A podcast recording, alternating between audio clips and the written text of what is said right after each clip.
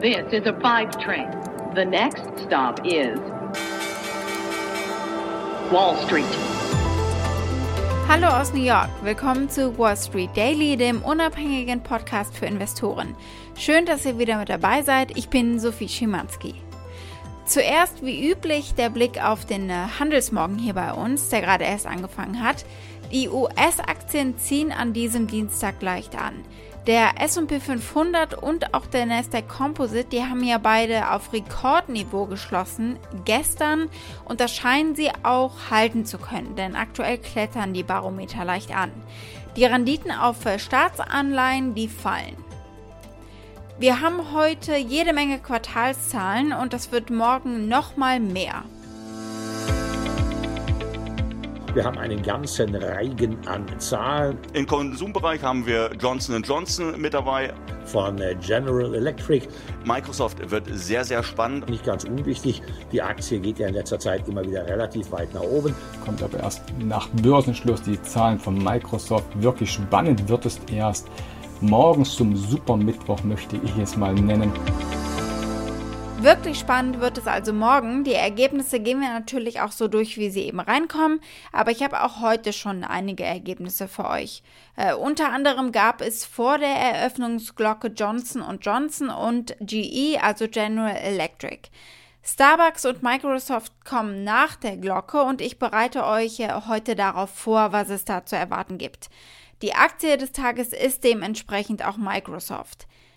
Bevor wir auf die Quartalsergebnisse schauen, werfen wir aber erstmal einen Blick auf Apple. Da gibt es jede Menge Neues und vor allem steht ja auch die Aktie vor Berichtsergebnissen auf Rekordhoch und wir gucken eben warum. Und dann eine Personalie im Weißen Haus. Janet Yellen ist als Finanzministerin bestätigt worden, also es ist offiziell. Und wir haben eine mutmachende Prognose des IWFs, was äh, das Wirtschaftswachstum weltweit betrifft.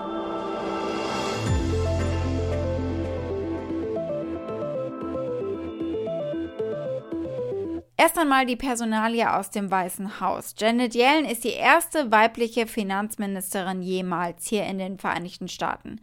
Senator Brown aus Ohio hat im Senat gestern gesagt, dass sie als ehemalige FED-Vorsitzende und als Arbeitsökonomin immer deutlich gemacht hat, dass sie versteht, was die US-Wirtschaft antreibt. Nicht der Aktienmarkt, nicht die Wall Street, es sind die Menschen, es sind die Amerikaner. Und das ist auch ihre größte Motivation weiterhin, den Amerikanern zu helfen und äh, ihnen zu helfen, ihre finanzielle raue Phase zu überstehen, natürlich pandemiebedingt. But right now, with interest rates at historic lows, the smartest thing we can do is act big. In the long run, I believe the benefits will far outweigh the costs, especially if we care about helping people who have been struggling for a very long time. Die Wall Street hört aber eigentlich nur das Act Big in diesem Satz mit äh, Dollarzeichen in den Augen, denn es wird natürlich auch bei ihnen landen. Und die Wall Street ist dann nicht viel anders als ein gewisser Enterich, Dagobert Duck. Geld, Geld, mein liebes, liebes Geld. Und weil wir schon bei den großen ganzheitlichen Themen sind, hier die frische Prognose des IWFs. Der Internationale Währungsfonds ist optimistischer geworden in Bezug auf die Weltwirtschaft aufgrund der Coronavirus-Impfungen.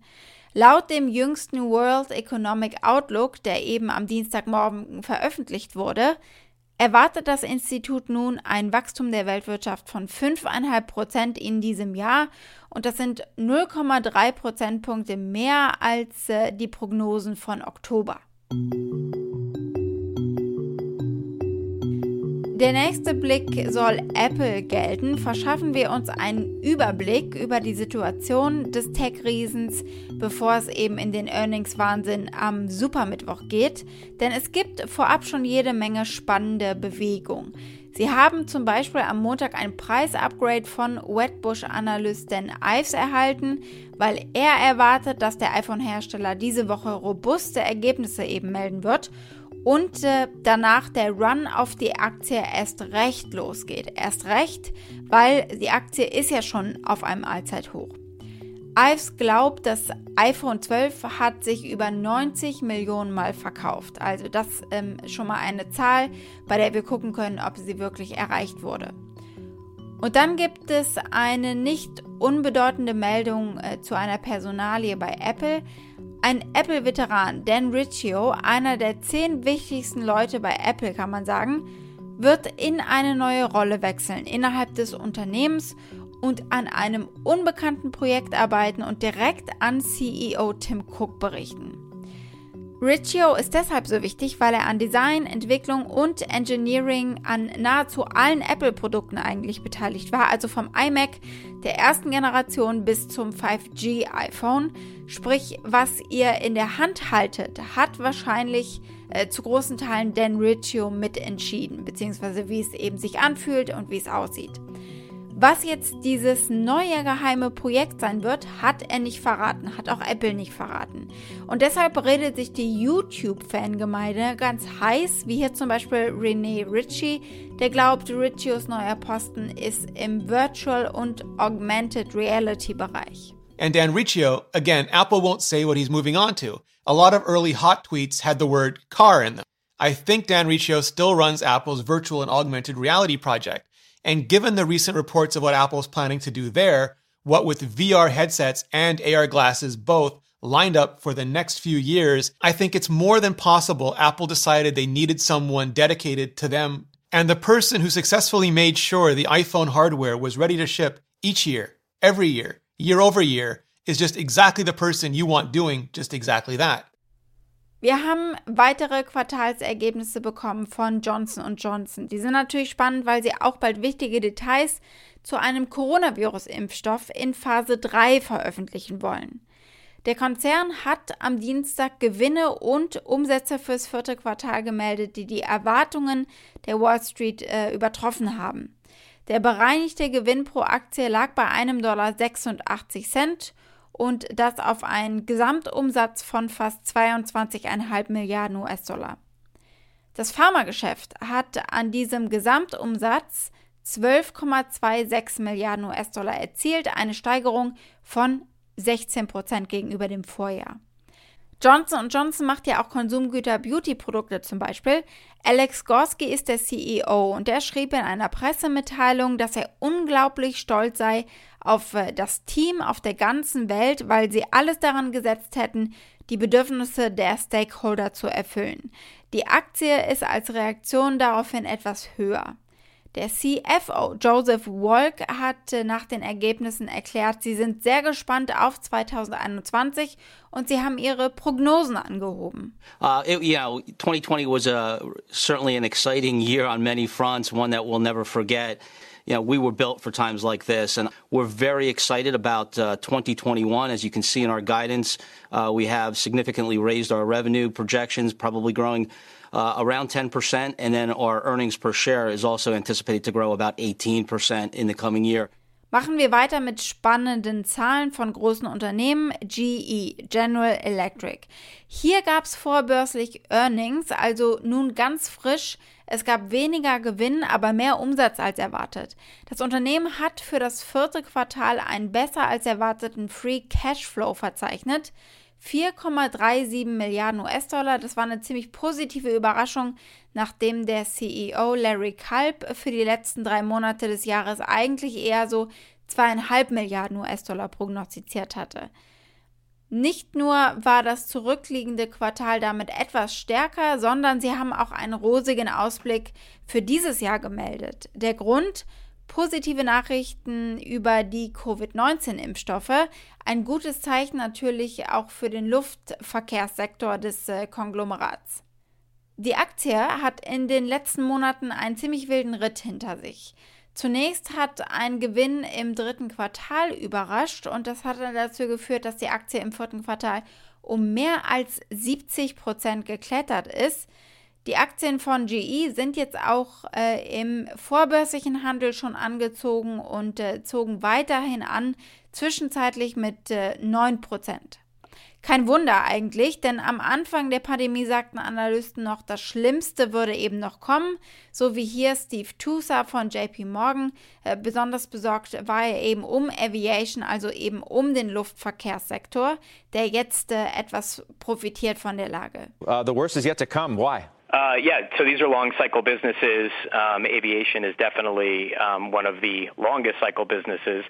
And so when you have, you know, kind of a crisis that will, you know, play out to a greater degree coming here in the second quarter as airline customers, um, you know, really turn off the spigot uh, from a cash perspective.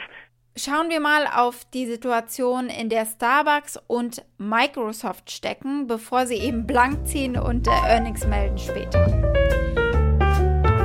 Wie ihr alle wisst, First Coffee, also erstmal ein Blick auf Starbucks. Ich habe ja auch echtes Starbucks-Geklimper für euch, um euch ein bisschen in Stimmung zu bringen. Starbucks hat bereits ein besser als erwartetes letztes Geschäftsquartal hingelegt und äh, hat prognostiziert, dass sie sich schneller erholen von der Viruskrise als erwartet. Barron's und einige Wall Street-Analysten haben argumentiert, dass Covid nur ein vorübergehender Rückschlag sei für das Unternehmen und dass es weiterhin robust ist und äh, die Kundenbindung ordentlich verstärkt hat nochmal, weil sie sich äh, erfolgreich einer neuen Strategie zugewandt haben. Sie haben zum Beispiel mit Pickup-Stores reagiert, also man kann seinen Kaffee mit dem Smartphone vorbestellen und dann eben nur schnell reinspringen und ihn abholen. So bilden sich natürlich keine Schlangen, was gerade wichtig ist. CEO Kevin Johnson hat äh, das hier erklärt. And so that's exactly what we've done. We've looked at uh, what COVID-19 has created in terms of a disruption in consumer behavior. The fact that, you know, we see today that our drive-through stores in suburban markets are performing extremely well. We have traditional Starbucks stores today. We are now building these Starbucks pickup stores. In China, we call them Starbucks Now. Aber selbst die Optimisten waren, dass der Gewinnbericht diese Woche möglicherweise keine großen Fortschritte zeigen wird in Richtung eines Comebacks. Weniger Leute fahren zur Arbeit, weniger besuchen Starbucks-Läden und die Besuche in der Woche zum Beispiel vom 28. Dezember sind im Jahresvergleich immer noch um 17,5 Prozent zurückliegend. Die Aktie des Tages ist dementsprechend Microsoft. Die Wall Street erwartet vom Bericht, dass Microsoft bei einem Umsatz von etwa 40 Milliarden US-Dollar 1 Dollar und 64 Cent pro Aktie verdient hat. Das wäre vergleichbar mit dem Niveau aus dem Vorjahresquartal. Was ihr beachten oder im Auge haben solltet bei diesen Zahlen später. Die Work- und Learn-from-Home-Trends sorgen weiterhin natürlich für steigende Anforderungen an Microsoft Services, also in den Segmenten Produktivität und Business sowie Intelligent Cloud, aber es sind natürlich genau auch die Stärken des Unternehmens. Die Stärke des Commercial Cloud Geschäfts von Microsoft war und ist der Auslöser für die starke Performance der Aktie im äh, vergangenen Jahr. Im letzten Quartal stieg der Umsatz äh, mit Azure gegenüber dem Vorjahr um 48 Prozent. Können Sie das jetzt halten oder vielleicht sogar toppen? Es war ein bisschen weniger als im vorigen Quartal. Also es ist noch Luft nach oben. Die Wall Street sieht die Aussichten des Unternehmens für ein zweistelliges Umsatzwachstum im Geschäftsjahr 2021 aufgrund dieser Dynamik eben sehr positiv im Großen und Ganzen. Die Investoren wollen natürlich Beweise dafür sehen, dass die Cloud Azure und Microsoft Teams, ein Konkurrent von Zoom, das Unternehmen weiter nach vorne treiben können. Während wir Zoom wahrscheinlich mit unseren Kollegen nutzen, wird Microsoft Teams gerne in virtuellen Klassenzimmern zum Beispiel genutzt, wie hier in einem Future Teach Tutorial erklärt wird. Ja, im Folgenden möchte ich euch mit euch durchgehen, wie wir ein Microsoft Teams mit einer Klasse anlegen. Da gibt es ein paar Besonderheiten, die man beachten sollte. Es gibt die Möglichkeit, in Microsoft Teams Untergruppen zu bilden, zum Beispiel für Gruppenarbeiten. Dazu geht ihr hier oben auf die drei Punkte und legt einen sogenannten Kanal an. Bevor ich mich verabschiede, nur noch eine kleine Anekdote am Rande. Elon Musk hat heute Morgen getweetet, er liebt Etsy, den Online-Shop mit selbstgemachtem Kram, ihr wisst schon. Behaltet mal die Aktie im Auge heute. Wall Street.